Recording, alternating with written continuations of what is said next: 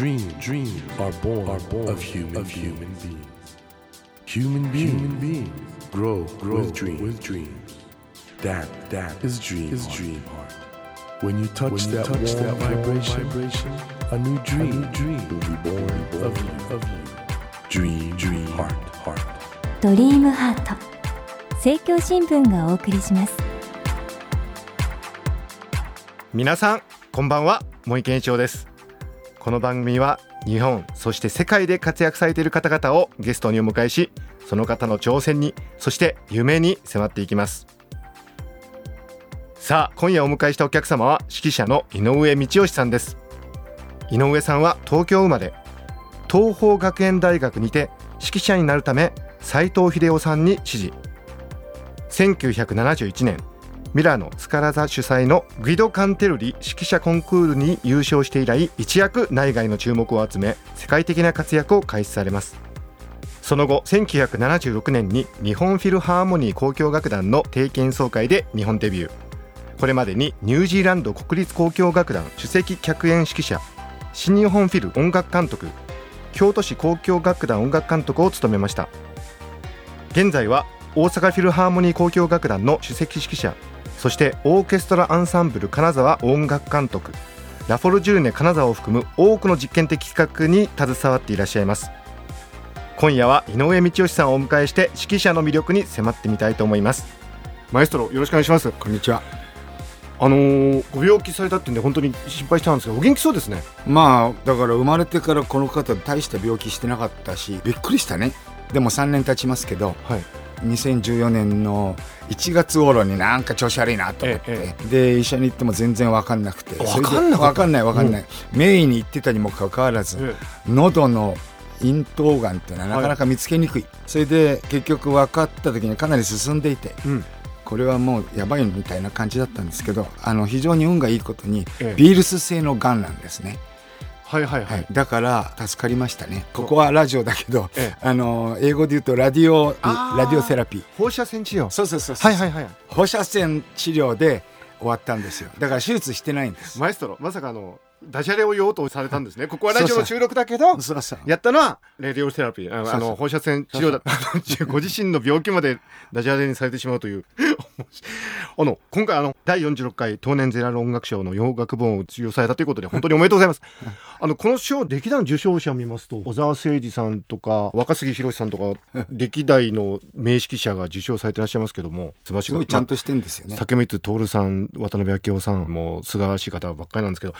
マエストロでもお忙しいですよね。直近の予定を拝見しても大阪フィルやられたり N 響やられたり、それからオーケストラアンサンブル金沢、これはもうずっとご自身のオーケストラとして、岩城宏之さんが亡くなってからすぐやってて、今で10年目に入りますね。病気して半年は全く仕事はできなかったんですけど、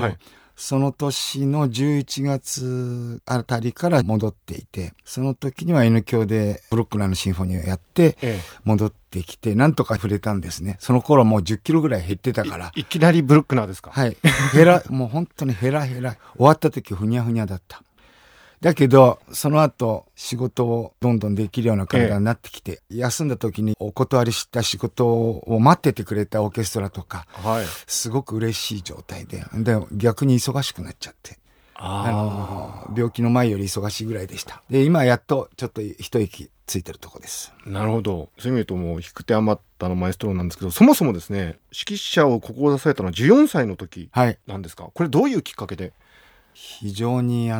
子供っぽくない理由ですねと言いますと、だって例えば子供だったら飛行機の操縦士になりたいとかね、オリンピックで金メダル取りたいとかね、素晴らしいコックになりたいっていう人もいるかもしれないけれど、僕の場合はそういう憧れで入ったんじゃないんですね、自分にはこれしかできないんじゃないかっていう消去法で入ってちょっと待ってください。指揮者って普通に世間に考えられてるのはハードルが高いというか、才能がないと難しいっていうふうに思われてると思うんですけど、これしかできないってどういうことですかそれ？結局僕の性格とか、その14歳だったんだけど、それまで何を勉強してるかとか、そういうようなことを考えて、これ僕に向いてるかもなと思ったんですよ。間違ってたと思いますよその時は。指揮者がご自身に向いてると思った。向いてると思ったんですよ。音楽教育はずっと受けられていた。やってた。ピアノやってた。それからバレエをやってた。それから演劇がものすごく好きで、中学の時にも演劇部入ったりしてて、だから舞台が好きだった、はい、普通の家族の関係とか、ええ、人間関係とかみんな大嫌いだった。だから普通の人間社会ってものを信じられなくて、それで舞台なら信じられると思ったんですよ。それで舞台、音楽、うん、それで舞台といっても僕こういうちょっとハーフみたいな顔してるから、はい、ハーフで役者になったら何でもできるような役者にはなれないと。だから踊りは僕体硬いんです。あ、そうなんですか、ええ、もうバレエ大好きで、はい、本当だったら熊川さんみたいにやりたかったけど、はい、体硬くてできない、ええ、じゃあ何ができるんだ。ピアノもやってたけど、はい、ピアノ僕は本当にもうずっと座ってるのはできなくて、はい、今でもここで茂木さんと前でこうピタッと体がシーッと座ってられなくてわさわさ動いちゃうんですけど、はいはい、そういうピアノみたいにこう一生座りながらアートをやっていくことは無理だろうなと思って、それで探し当てたのが指揮者です。いやー、すごい話ですね。それで東邦学園大学に進学されたってことで、これ斉藤秀夫さんに、そうなんです、こういう先生が いるってことも、僕は14歳なのにずる賢くあ、もう斉藤秀夫さんがいらっしゃるっていうんで選んだんですか。日本でもちゃんとした指揮が勉強できるんだと思って始めた。あ、じゃあもう本当に情報集めて。そう生意気でしょ、やらしいですよいやいや、そんなことないです。子供っぽくないでしょ夢も希望もないんですよどういう方でしたか、斉藤先生。小沢誠二さんは本当に斉藤先生のことを尊敬してるっていうか、立ててるんだけれど、はいはい、僕は性格が悪くて、はい、先生ってやっぱり人間なんだなと思ってどういうことでしょうか。もう嫌いな部分が70ぐらいで、好きな部分30でした、はい、どういうところが嫌いだったんですか。言ってることとやってることが違うことねどういうことでしょうか。先生っていうのは壁のように僕たちに偉そうに来るんですよね、はいはいはい、だけど先生指揮させると下手なんだそうなんですか、うん、ただ言ってることは全部正しいんです、言ってることは正しいと、ただやれないんです、自分がやってることを。へー、うん、だからそういうのが僕には耐えられなかったんだ。いいところの 30% ってのは言ってることは全部正しい、言ってるとこは正しいと、うん、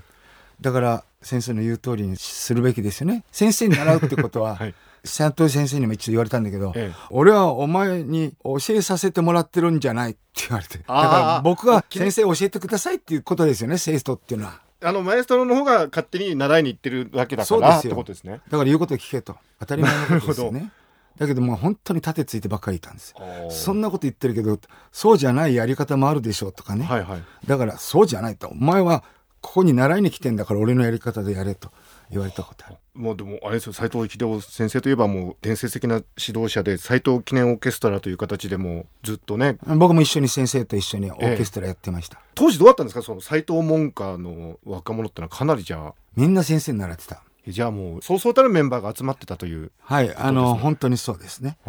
だから何が素晴らしいって、学校に4つもオーケストラがあって、ええ、だから実際的にどんどん勉強できるんですよ。振る機会があったという。そうなんですよ。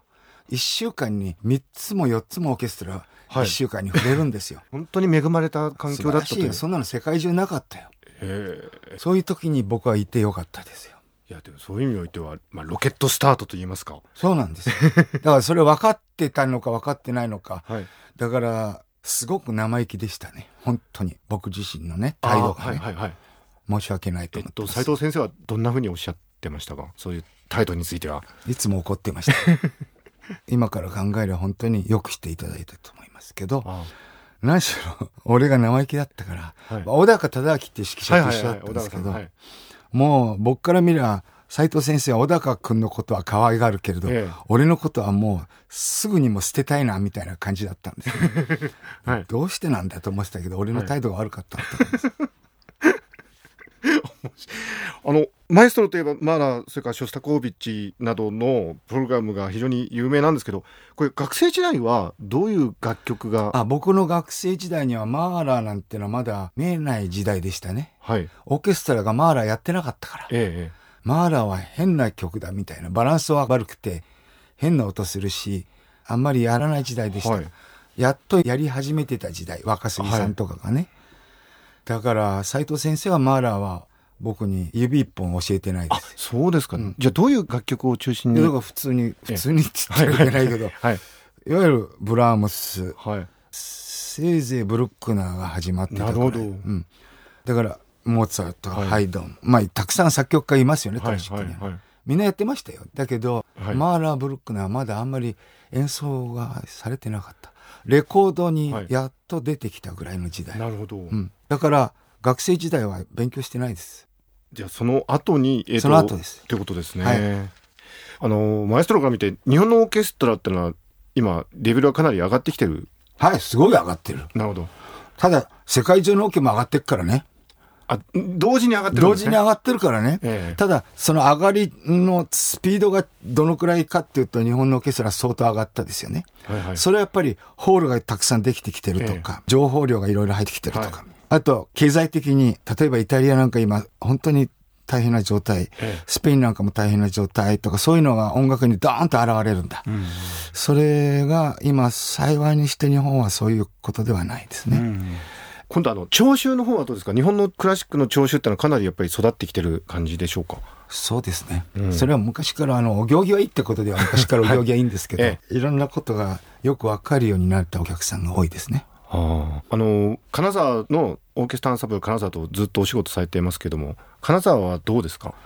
金沢はね、なかなかユニークなとこでね、この間も野村萬斎さんと音楽堂15周年っていう記念のコンサートをやったんだけど、はいはいはい、まあ昔から培われているその邦楽と、それからアンサンブル金沢がもう27年間やってきている洋楽っていうのをぶつけるような企画を、冒険を持ってできるわけね。そこに萬斎さんが入ってきて、はい、ボレロを舞うとか、だから本当にその裏方さんも含めて非常になんかいいものをやろうっていう態度が非常にすごいですね。今回お受けになられたその当年ゼラル音楽賞、これの記念コンサートが11月8日清居ホールであるということで、はい、実はこちらのオーケストラもオーケストラアンサンブル金沢、うん、それはね、ええ、はっきり言っていいと思うんだけど、当年さんはそこまでコンサートで期待してなかったかもしれないけれど、はい、指揮者に賞を出したらオーケストラ曲をやんなきゃおかしいじゃないですか、はい、でもむちゃくちゃお金かかっちゃいますからどうしましょうで終わってたと思うんだけど、はい、僕は本当にね嬉しくてね、その賞をもらったことも嬉しいんだけど、はい、まあ基本的にはそのやっぱりアンサンブル金沢でその賞をいただくって決まるちょっと前に、僕はベートーベンの田園をやったばっかりだったんですね、はいはいはい、でその演奏ね本当に良くて、はい、だからアンサンブル金沢にお礼したかった、はいはい、だから当年ジェネラルでいただいた賞金使ってアンサンブル金沢呼んじゃった。マエストロすごいですね。いや本当にだってそういうもんでいいんじゃないですか。賞ってこれでよかったんじゃないかなと思ってますけど。その受賞理由には古典派からロマン派にかけて深い巨大な音楽を造形するようになった。そしてこれが面白いんですけど、歯に衣着せぬ発言が時に物議を醸すが、それは彼の言葉が鋭く本質をついているからであり、日本の音楽界は心して耳を傾けるべきであろうと。誰かがそう言ってるんですね。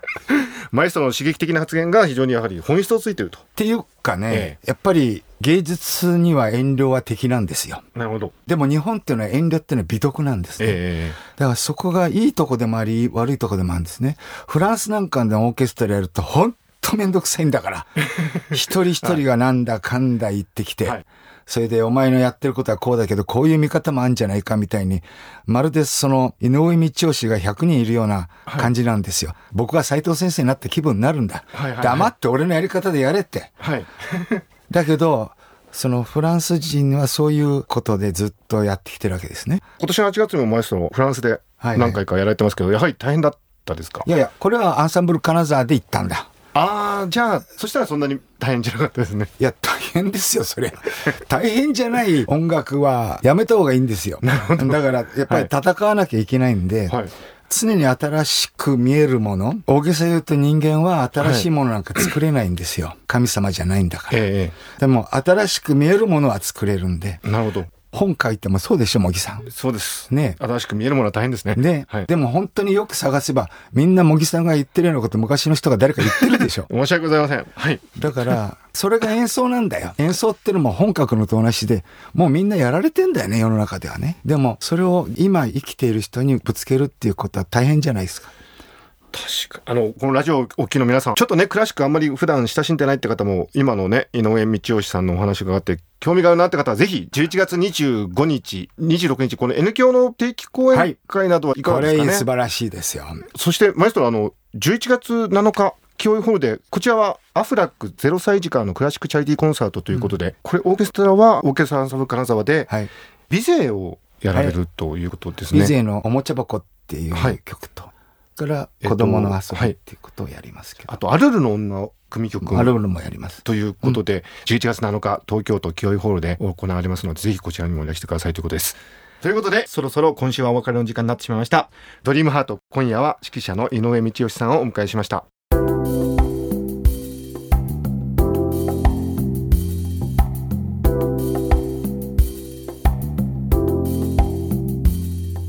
Dreams can't be seen with a naked eye, but we sure can live our dreams. Dream heart is in you, and it will make a brand new you. Dream heart. 日本そして世界で活躍されている方々をゲストにお迎えしています。ドリームハート。今夜は指揮者の井上道義さんをお迎えしました。本当マエストロはクラシック界では有名な方で、大変ユニークなキャラクターの方なんですけど、今日お話を伺ってて、やっぱりあくまでも音楽を追求されてるっていうその姿勢に非常に感銘を受けたんですよね。やはり音楽の道は人生そのものよりも長く深いということを本当に分かってらっしゃる、そういう方だからこそこれだけ活躍されてこられたんだなと。斉藤秀夫先生にまで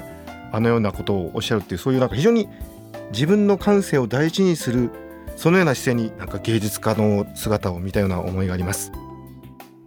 さて、ドリームハートのホームページでは毎週3名の方に1000円分の図書カードをプレゼントしています。番組へのご意見などメッセージをお書き添えの上、ドリームハートのホームページよりご応募ください。お待ちしています。さあ、来週も井上道義さんをお迎えし、お話の続きを伺います。どうぞお聞き逃しなく。それではまた来週のこの時間にお会いしましょう。ドリームハート、お相手は森健一郎でした。ドリームハート、政教新聞がお送りしました。